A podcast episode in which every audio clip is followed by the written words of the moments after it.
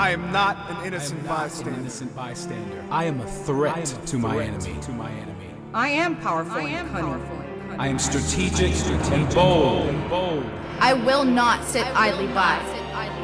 I will take I will ground. take I ground. will I advance. will advance. I will tear through my enemy. And my enemy will hate. enemy will hate. I will not avoid the difficult fight. I will fight. I will be wounded. I will be targeted and I will bleed. I will not tire. My wounds will be healed. I will see tragedy. I will feel pain. But I will be restored. My feet will not stumble. My hands will hold fast. I will not be intimidated. Intimidated.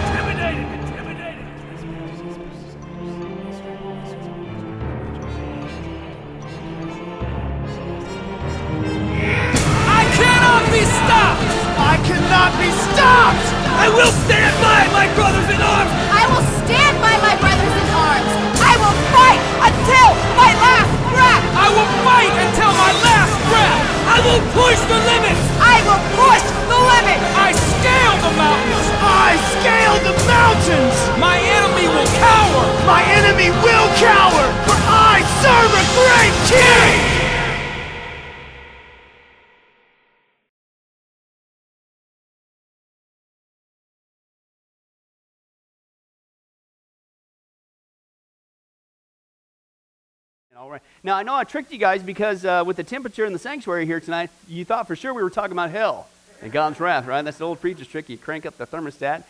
But no, that's not where we're on. We are in chapter 6, page 63. And if you can read there, and uh, we are on the topic of sanctification. How many guys remember that ketchup commercial? Anticipation. Yeah, whatever. So I just tried to ask somebody if they, I asked one of the youth if they knew who the Brady Bunch was, and I almost cried when they said no. So let's just move on to modern reality.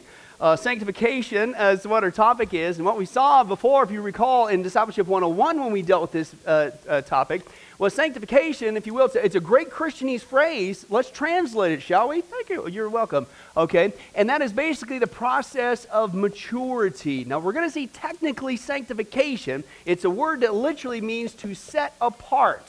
Okay? And we're actually going to see that biblically, sanctification, being set apart, is going to happen uh, three different ways. And the middle way is what we've been we talked about last time is the process of maturity. Now let's add a little bit to this process of maturity because that's a good Christianese thing to do. We need to grow up to be mature Christians, right? Right? It's exciting. How many guys are excited that the more mature you get, that things change?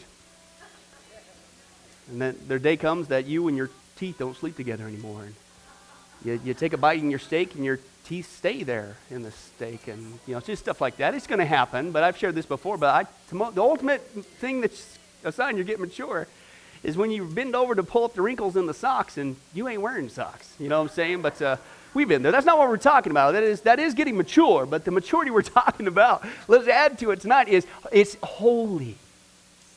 Why? Because god is holy and how do I know that you're a mature Christian? It isn't age, it has nothing to do with time. Because you could be saved for 40 years and still be in spiritual diapers. Well, what qualifies that? It's holiness. Why? Because we're supposed to mature, we're supposed to grow up to be like our dad, who?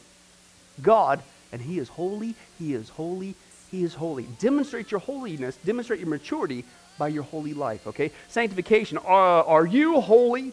Is the question. Are you holier than thou? Uh, uh, were you at the point of putting your faith into Christ? Now think of that. Are you holier now than at the point you put your faith in Jesus Christ? Hopefully, as the nervous head, if you go like this, you get yes and no all at once.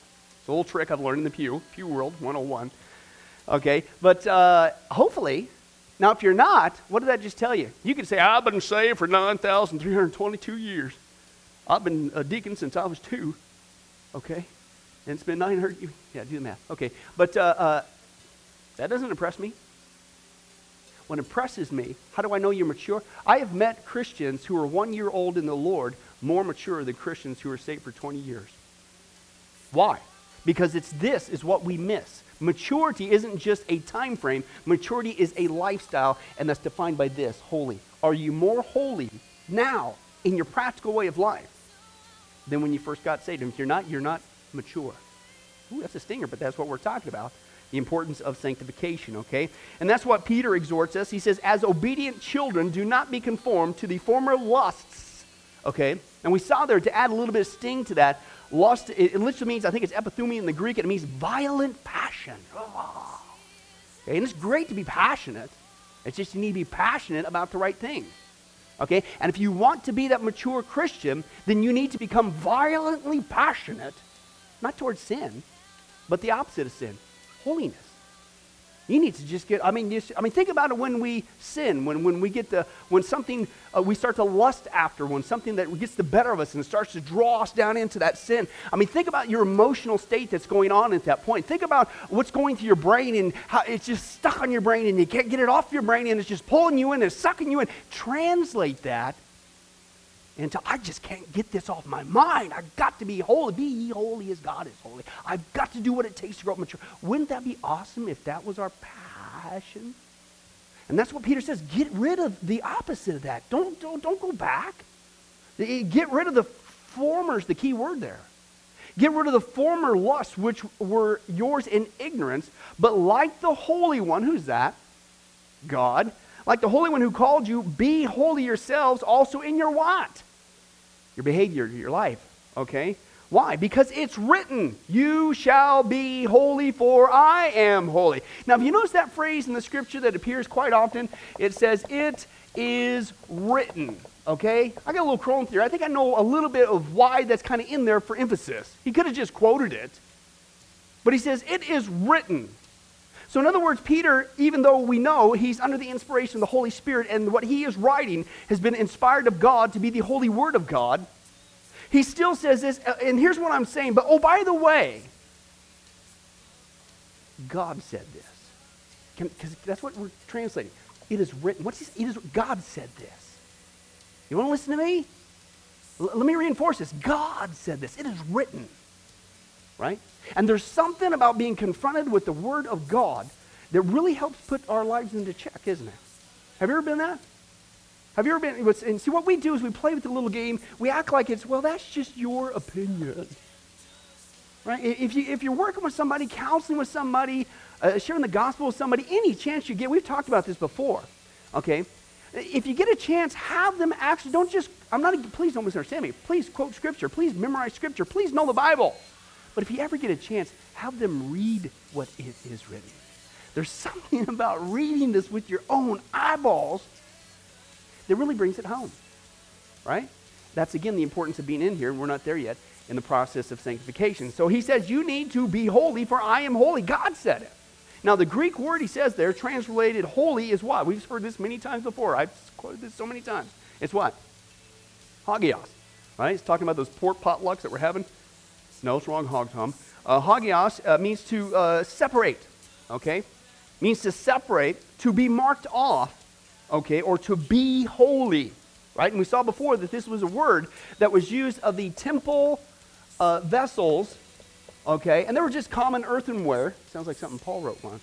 Common earthenware, okay, and he says, but, um, and so it wasn't the, the vessels themselves that were so made them so special. It was what? Those common earthenware were set apart, consecrated for the things and the purposes of God. That's what made them so special. That's why whoa, no, this is this thing is 100% set aside for libation for the offerings. This thing is 100% aside that the priests wash their hands. This thing is 100%, you see what I'm saying? It was just a vessel, but what made it holy, what made it special was it was sanctified, it was set apart. That's what the Bible says we are and have been made in Christ. And we have to understand that because we're going to have those days when, have you guys learned this yet? You're not going to look and you're not going to act so special. But this is what we're talking about. We'll get to it maybe. Positional sanctification. That's who we are. We're special because God's made us special because in Christ He set us apart for Him. Now we're going to see that's going to last forever, but we're also going to see that you can enjoy that even more so here on earth in this process of maturity okay, being set apart. And that's the challenge we saw before. We're all set apart for something. Today, you set yourself, I set myself apart for something. Did you realize that? The question is, what did you set yourself apart to? all about you. I set this day for me. I set this day about the world. I set this day about sin. I set, or, was God anywhere in the equation? What did you set yourself apart for? Positionally, it's already done. Praise God. That's why we're fully acceptable, complete, blameless, and spotless in God's eyes right now. And will be forever. But practically speaking, what have we set ourselves apart for? The word indicates the display of the character of God whose perfect attributes cause him to be separated from his creation. We saw that before with the analogy. There's just, we even know this in like a, a biology. There's certain germs that when they're confronted with the light of the sun, just disintegrate. And if we will to give you a visual, that's like God, who is holy, who is holy, and sin comes in his presence. It ain't working. It ain't happening. They're going to get nuked. And we talked about this before. When people can, uh, confront uh, the actual holiness of God, the actual holy presence of God, they freak out and flip out. Right? And that's what he's talking about here. He says it indicates that God is separated from his creation. He's separated. He's not like this creation. Now, this creation was originally created perfect, right? But sin, unholiness, entered into this realm, and er, there it is, that separation. In the same way, though, listen to this. We have, as Christians, been separated from what? Underline those three words from the world. Do you get it? Now listen to that. That's what that's so cool. H- how do I know that I'm mature? This is your attitude when you get up every single day. I am set apart because you can Christianize this. I am set apart for the purposes of God. Well, proof's in the pudding. Prove it to me. How do you know? Well, you got this attitude. Just like God is separated from this world, He's just the germs can't even be in His presence. Is that our attitude with the world? I, I, oh no, I can't even go there. I can't. No, that's sin. Oh, I can't. No, that's not like God. That's. Are we? Oh, that's Bugs Bunny, by the way. Okay, that's good theology there. Are we lackadaisical about it? What's our attitude to it? We are set apart from this world. We can't play with it. And made holy by the application of the blood of Jesus Christ at the point of salvation. This is our position before God as sons, but we are called on to day by day to become more holy in our what? Behavior. This is what Christian maturity is all about. Okay? In 2 Peter 1 5 8, Peter makes a list of virtues that should be continually increasing in the maturing Christian. In fact, let's read those virtues. Turn there, please, to uh, Peter there. Uh, 2 Peter chapter 1. If you find 4th Peter, what do you do? New Bible, that's right, son. That's the Barney version with the purple cover. 2 Peter chapter 1. Verses. Do you guys even know who Barney is? Throw me a bone. Praise God. All right, we're closing that generation gap. All right. And isn't that sad? Those of us mature Christians who know who the Brady Bunch is. No, hey, no. I'm not kidding. I'm not saying this to be super spiritual. I put my foot down on that cartoon. And it's, I'm sorry. Other parents, I've heard horror stories of Barney. I've seen them getting glassed over. Look, oh, Barney, I love you. And is that no? We're not going there. Okay. I got stuck with the SpongeBob. I got stuck with all the other ones, but Barney, uh-uh. So, anyway, so I, have digressed enough. Second Peter chapter one. That's fine. Uh, verses five through eight. Okay. Here's what Paul says, or Peter says. Okay, now first of all, let's back up and get the context. Verse 3 His divine power, God's divine power, has given us everything we need for life and what? Godliness. We're going to see later in sanctification. Well, I can't do it, Pastor. Really, I, I want to set myself apart, but I just keep going back in there. I'm not treating the world as like this is sin and the, germs and light of the sun. And I, well, hey, learn to walk and live in the Spirit. He's given you everything you need. He didn't just say, you know, I separate you for me. He's even given us the ability to do it. It's awesome.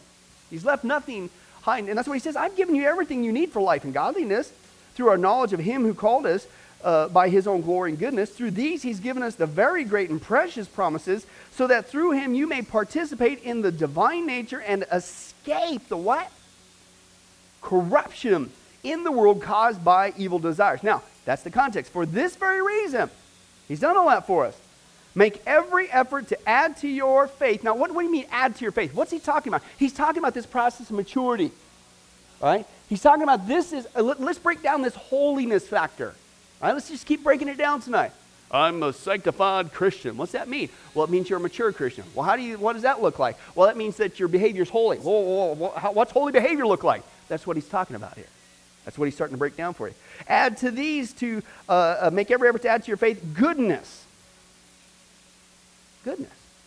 How do you know that you're a sanctified, set apart Christian, growing mature? Goodness is oozing out of you, right? He says, now don't stop there because it's a process. Keep going. And to goodness, what do you add? Knowledge. And to knowledge, what? You start to have self control. And to self control, what?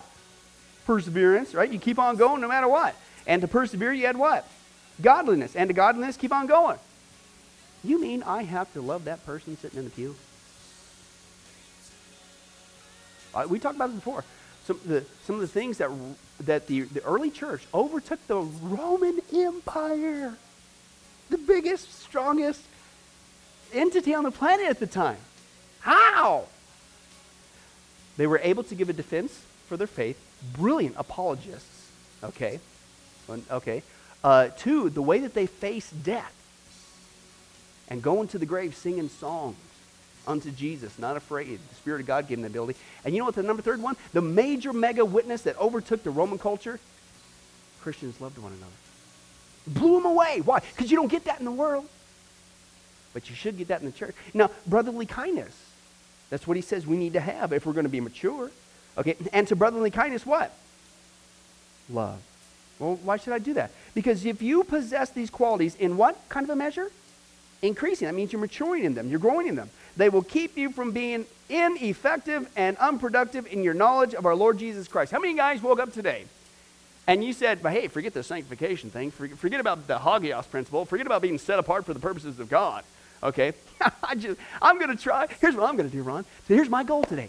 I am going to try my best to be the most ineffective and unproductive Christian possible. Whoa! I can't wait to tell Pastor Billy tonight. Okay, now as goofy as that is, obviously I'm using humor to make a point, sarcasm. Can I tell you how that happens? Because we really do do it. And, and again, let, us get away from the Christianese. Let's spell it. Spell it out for you. Make it, let's make it all practical. It's when you don't do these things.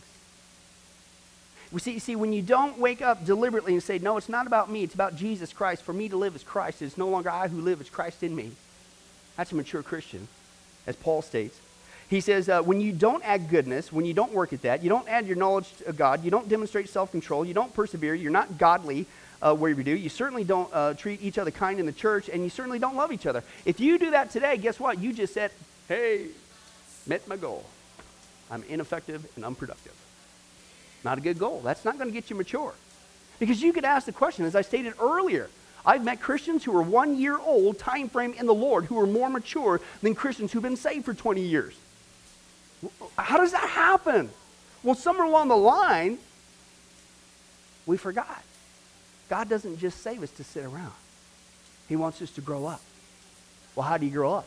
I just got to have a perfect attendance. Well, praise God, at least you're here. But that's not growing up. Growing up is your life. And do you look like Him? Do you sound like Him? Do you speak like Him? Are you growing in these things measure by measure? That's what he's talking about. But if anyone does not have them, listen, he is nearsighted and blind and has forgotten that uh, he has been cleansed from his past sins. Are you kidding me? He saved you not to go back into that. He saved you to grow up in him. That's what he's talking about. In verse 9, he speaks to those who are not maturing in this way. For he who lacks these qualities is blind and short sighted, having forgotten his purification from his former sins. So, what is sanctification or becoming holier all about? well, let's see. Let's see about that. What is sanctification? The verb sanctify translates the Greek word hagiadzo. It's the verb form there. Yeah, hey. Okay, which also means to consecrate.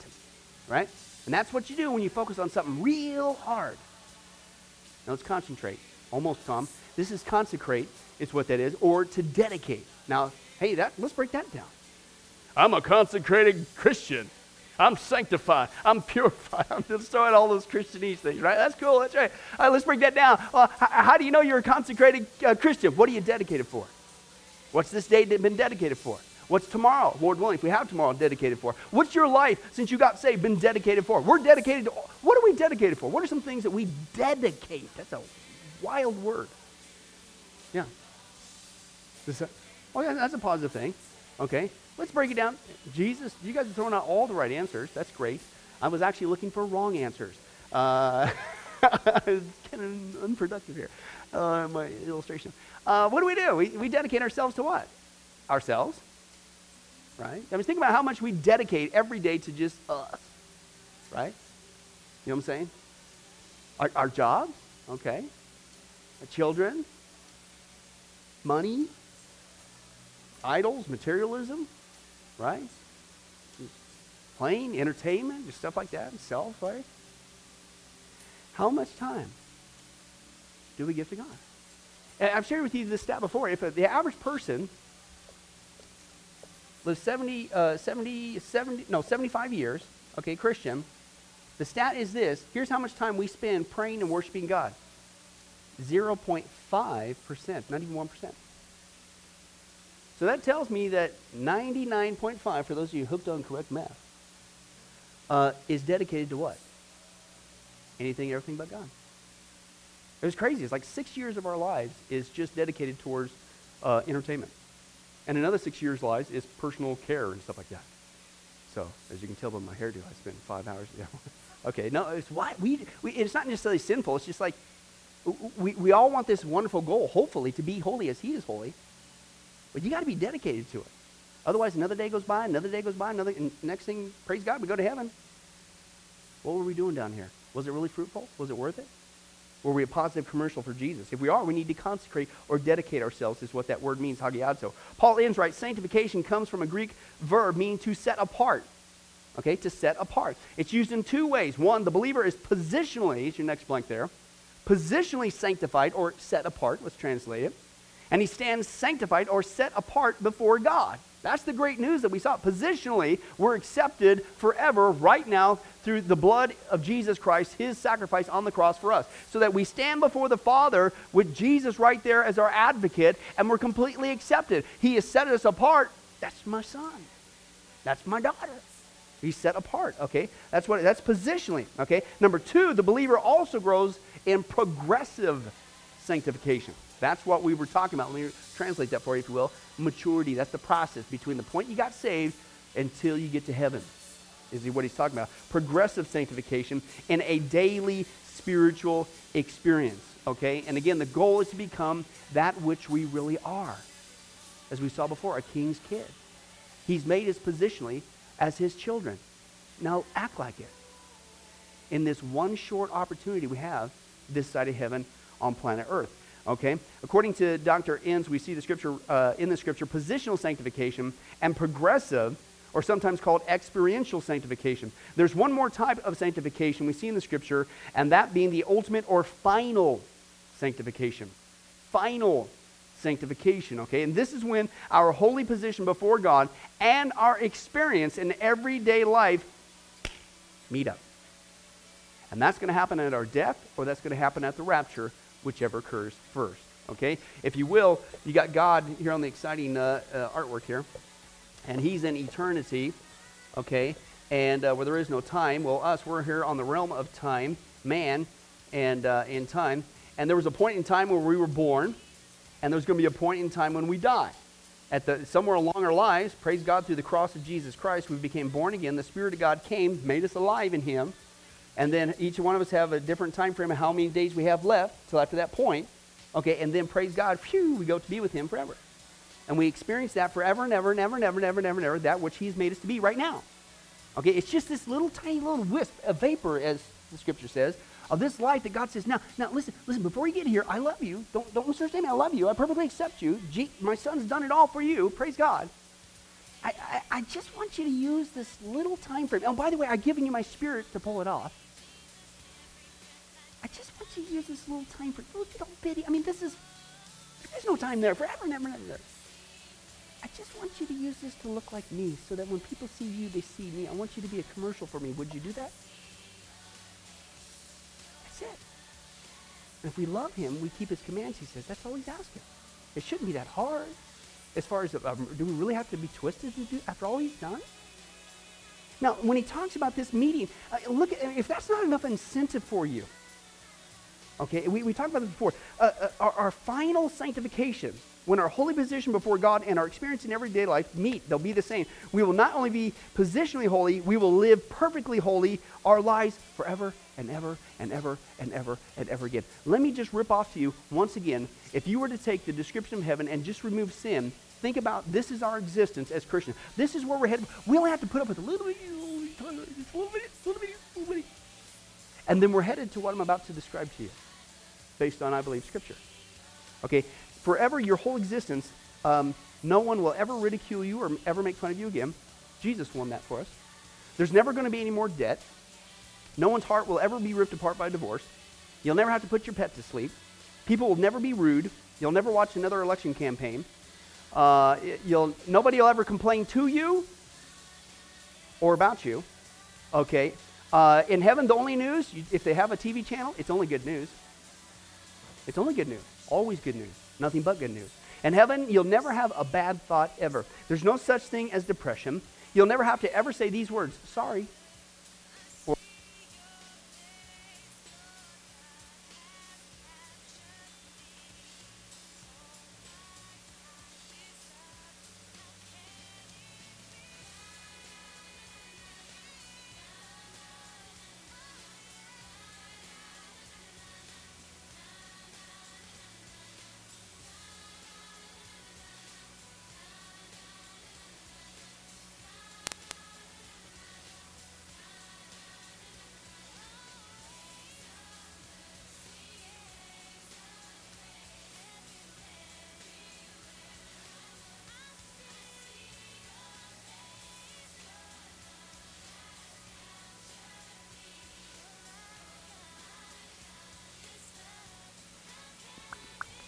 Hey, are we on?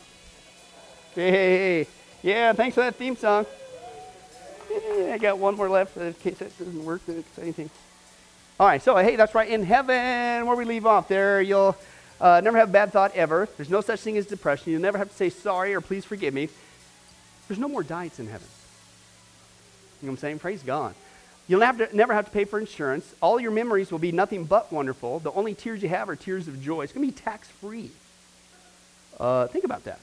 Uh, your body will always be at peak performance. In heaven, no one will ever be a victim of child abuse. There's not going to be a center for disease control. There's no police. Uh, there's no army. There's no war.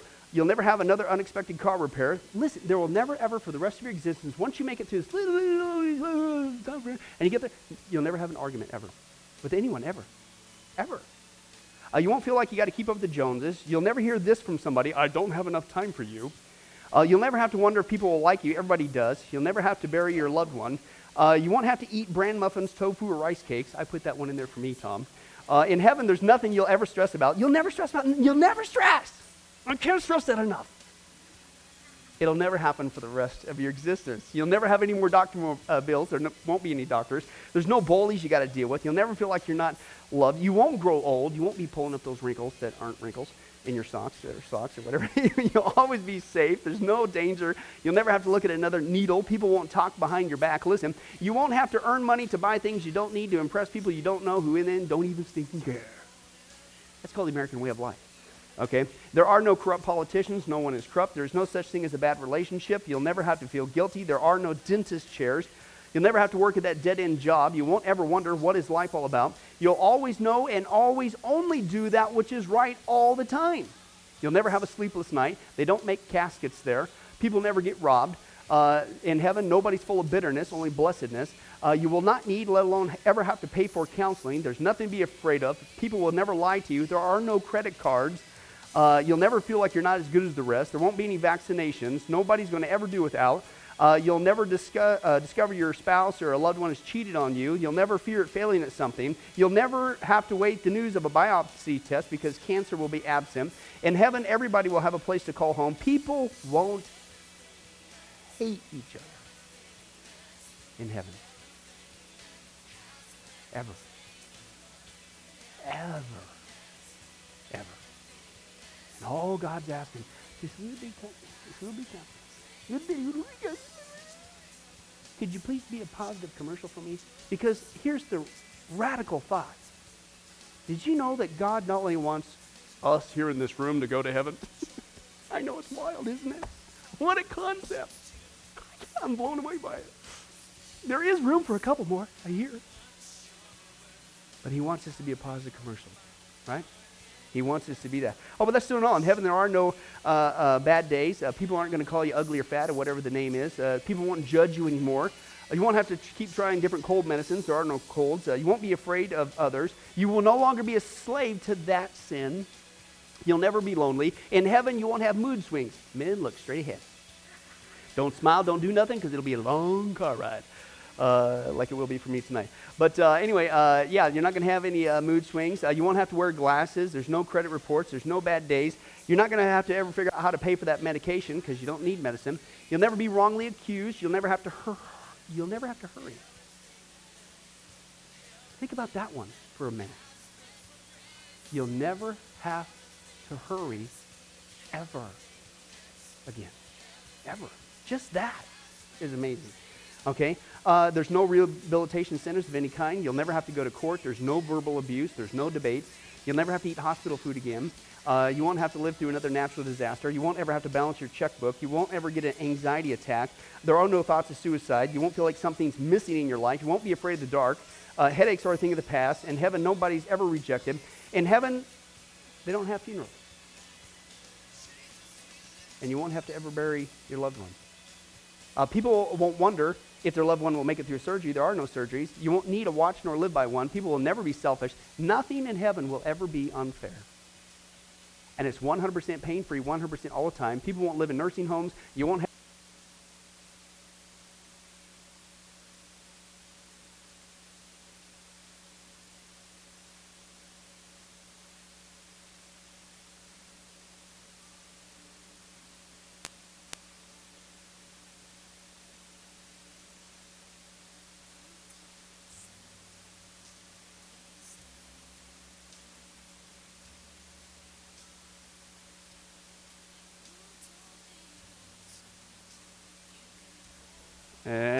We're back on for five minutes. Praise God.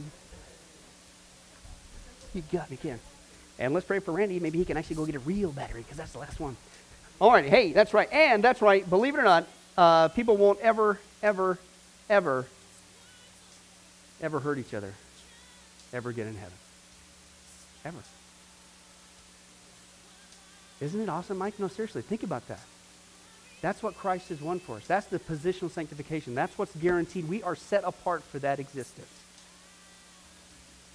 Gosh, you mean to me I got to refrain from this? You mean to tell me I got to add to this brotherly kindness and love and self control? What are you, legalistic? Are you kidding me? What a deal. First of all, the motive is love. Uh, Paul says Christ's love compels us. That's not because I have to. Are you kidding me? Is, uh, can I go now? And you just want me to be a positive commercial for just a little bitty, teeny, tiny thing in comparison to eternity? Yeah. That's awesome. That's what he's won for us.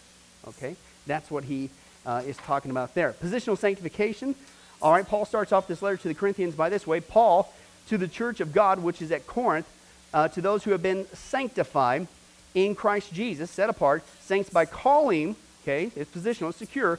With all who in every place call upon the name of the Lord Jesus Christ, their Lord and ours. The English words saint, holy, holiness, and sanctify all translate a common Greek root having the idea of purity. Now think about that word for a second. Purity, okay? And uh, i.e., separation from sin. How many guys love rotten, horrible tasting tap water? Isn't that awesome? Right? How many guys have actually used that as a technique for those guests? It's 1 o'clock in the morning. You got to get to work the next day. You did have good fellowship. But come on, man. It's 1 in the morning and they're still yakety, yakety, yak. Hey, you want some tap water? You've desperately tried techniques. Tried, no, I'm not saying that. but we want our water and we want that thing what? Pure. You know, like that you know? And that's what jesus says in the book of revelation. He says man i wish you were either hot or cold because you got the i mean if you were hot nothing like on, a, on a winter day and it's kind of chilly out some hot chocolate or a hot cup of coffee in the morning that's good that's refreshing. Uh, if you're cold man it's hot in the summer and you just got done working there i want some cold water. But either way in the winter or in the summer you get some warm water. And he says man i'm about to spit you out of my mouth you're neither hot, you're neither cold. It's like, what's going on here? That's not refreshing.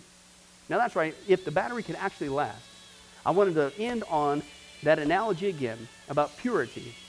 And this is what Jesus wants us to live our lives. This is how we're being a positive commercial, and this is how we can mess it up every single day. Let's give it up for a volunteer who doesn't know he's a volunteer, but I'm looking at him right now. Roberto, come on down, buddy. Yay. That's right, your fan base. Yes, come on up here for your big worldwide debut. And that's right, this is like the price is right. It's a nice game. Is this, here, let's bring up here a little bit there, if you would. All right, we should a little purity demonstration here, if you guys can see this. Now, here's the issue. We're a vessel. We're set apart for Jesus Christ. You got a couple options. Okay, I'm going to share with you positive option number one. Then we're going to look at negative option number two. Positive option uh, is this. This is Roberto on a good day. This was yesterday or today. Which day would you like? Sunday. Praise. Good answer. Hey, that's good Christianese. That's right.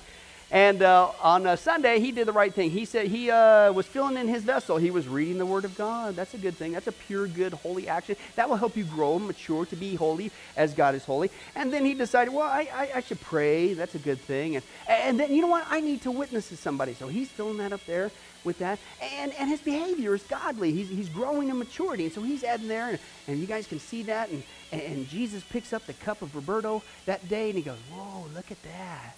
That's refreshing. And, right? You like, you like that one? Yeah. You know, watch Brady Bunch, you might get that one. Okay. But anyway, but then he started out pretty good. The, the, when was this? Yesterday or today? Really? Oh boy, pray for Roberto. Okay, he starts out pretty good there. You know, he started out a good morning because that's usually what we do. We start out hopefully halfway good. We hopefully have our devotion with the Lord, and something weird happens as soon as we go out of the house. Maybe sometimes we don't get out of the house. And then, but that day he decided to use in his vessel he decided to fill it up with this. This is called chocolate syrup slander. Do you guys see that? Look at that. That looks, it just sank right to the bottom. Okay, that, that wasn't too cool. And, and then the day went on, and instead of being that positive commercial, he got some chunky blue cheese dishonesty. He told a couple fibs. As you can see there, look at that. It's float. That looks like an amoeba, dude. You had a rough day, didn't you? And then what he decided to do, and, uh, and see, notice he wasn't doing the right stuff. He wasn't praying. He wasn't reading his Bible. He wasn't witnessing. He wasn't living a godly life. But see, we're sanctified. We're set apart for something. And so then he kept on going today, and he decided, well, you know what? Nothing. Everybody does it. You know, I know I'm a Christian, but a little bit of immature, you know, immorality and stuff like that, and got that in there, and that's looking Dude, that looks like worms, doesn't it? You can yeah. see that. That's awesome. And then, you know what? Just before he got home, or actually when he got home, and man, he was having a bad day. And he got home, instead of having a great time with the family, he just uh, had some grape jelly division. You know what I'm saying? And just, just caused a ruckus. And it wasn't being a peacemaker, as the people said. Okay. Now, Roberto, come on over here, if you would, please. And Roberto's going to go ahead and drink this. Dude, no, I can't. Uh, I can't. Give it up for Roberto because he was actually going to try. Yay. All right. Now, you guys, after the study, have to quickly come up here and look at this. But can I tell you, visually, see, God sees what we can't see. Man looks on the outward, God looks at the heart. And today and every day as a Christian, just that little bit time frame, is this how we look to Jesus?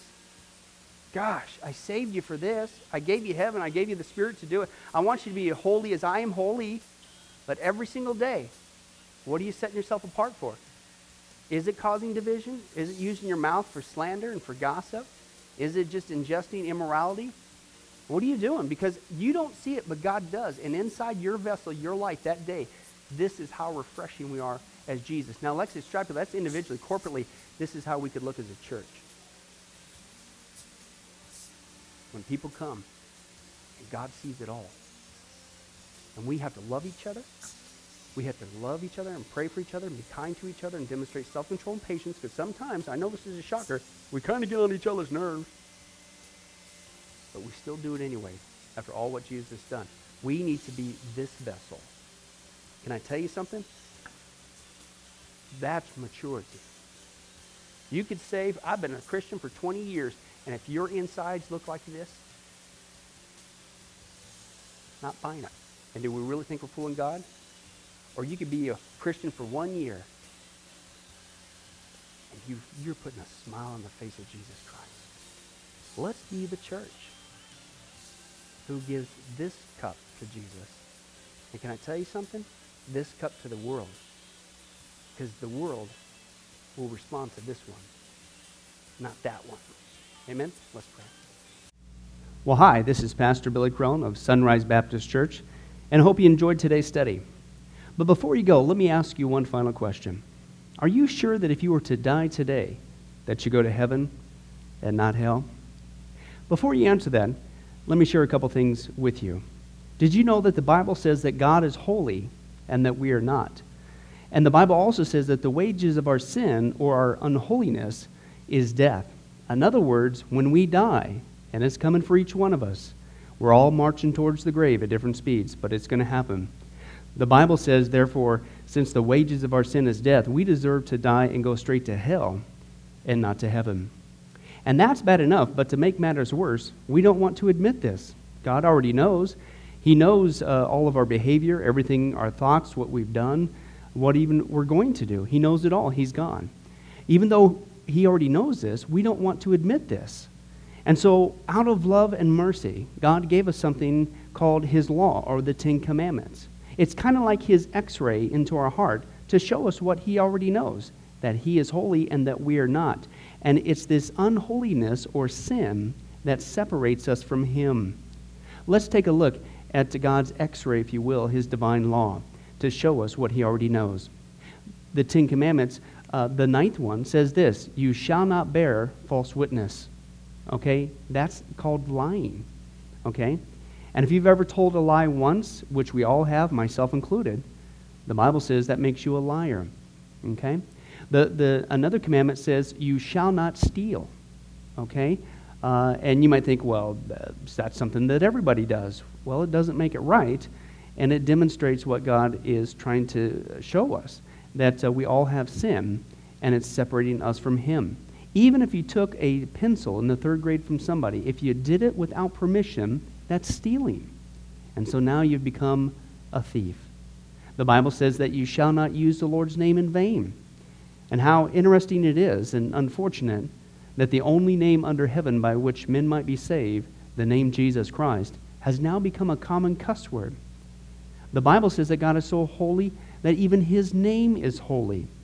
If you've taken the Lord's name in vain and used it as a cuss word or even flippantly, the Bible calls that the sin of blasphemy.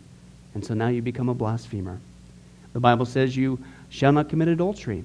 And Jesus says if you even look at another person with lust in your eye, you've committed adultery in your heart. And finally, the Bible says uh, you shall not murder. And you might think, well, hey, I haven't done that one. Really? Well, again, the Bible says that the sin of hatred is the same as the sin of murder. The only difference is you pulled the trigger, if you will, in your heart. You wish they were dead. And in God's eyes, it's the same thing in principle. Folks, that's only just a couple of the Ten Commandments. We didn't even go through all of them. But I think you're starting to get the picture. The Bible is correct. We have all fallen short of the glory of God, myself included, and that we are separated from God as a result. And so when our time comes, we're not automatically going to heaven. We are headed for judgment. We are headed for hell. Now let me tell you the good news. The good news is that God so loved the world that he gave his one and only begotten Son, Jesus Christ, to save us. Jesus Christ died on the cross. It was the death penalty of its day. He paid in full uh, the price for our sins to be forgiven. Let me give you an analogy. E- for instance, even today, we could see that a person could commit a crime. Uh, they, they cannot reverse it. The, the sentence has been passed. The judge has uh, slammed his gavel, and they are ushered off into their jail cell. And in this particular crime, they are going to receive the death penalty. And so they're behind bars, just waiting for the time, waiting for the call for them to go and uh, receive the death penalty.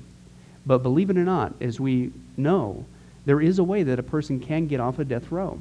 And that is if the one in authority, the governor, would grant them a pardon.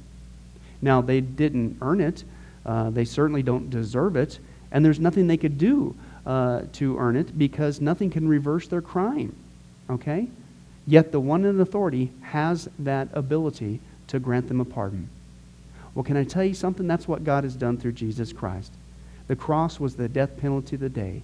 God sent his one and only Son to die on the cross, to take the death penalty in our place, and that if we would just receive his pardon for all of our sins, God is willing to allow us to get off a death row. He's willing to forgive us completely of all of our sins. That's the good news that I want to share with you. God loves you. The Bible says that God is not willing that anyone should perish, but everyone come to repentance. Won't you, if that's you, call upon the name of Jesus Christ right now? Won't you ask him to forgive you your sins? The Bible says that if you confess with your mouth Jesus is Lord and believe in your heart that God raised him from the dead, you will be saved. Won't you do that now, wherever you are? Please take God up on his amazing, loving offer. I'll let you down. Man will let you down. People will let you down. But God never will. He wants to adopt you into his forever family. He loves you. He's willing to forgive you of anything and everything you've ever done, past, present, and future. It's amazing. Please call upon Jesus now. Well, this has been Pastor Billy Crone of Sunrise Baptist Church. If there's anything that we can do for you, please don't hesitate to ask. Our number and information will come up here on the screen here shortly. And remember, I hope to see you in heaven. God bless.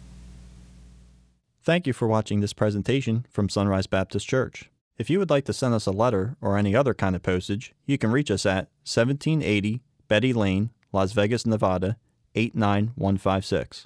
For more information, you can give us a call at 702 452 8599 or email us at bcrone at getalifemedia.com or you can visit our website at www.getalifemedia.com. Billy Crone and this ministry can also be found on Facebook and Twitter. Join us for services at www.sunriselv.com.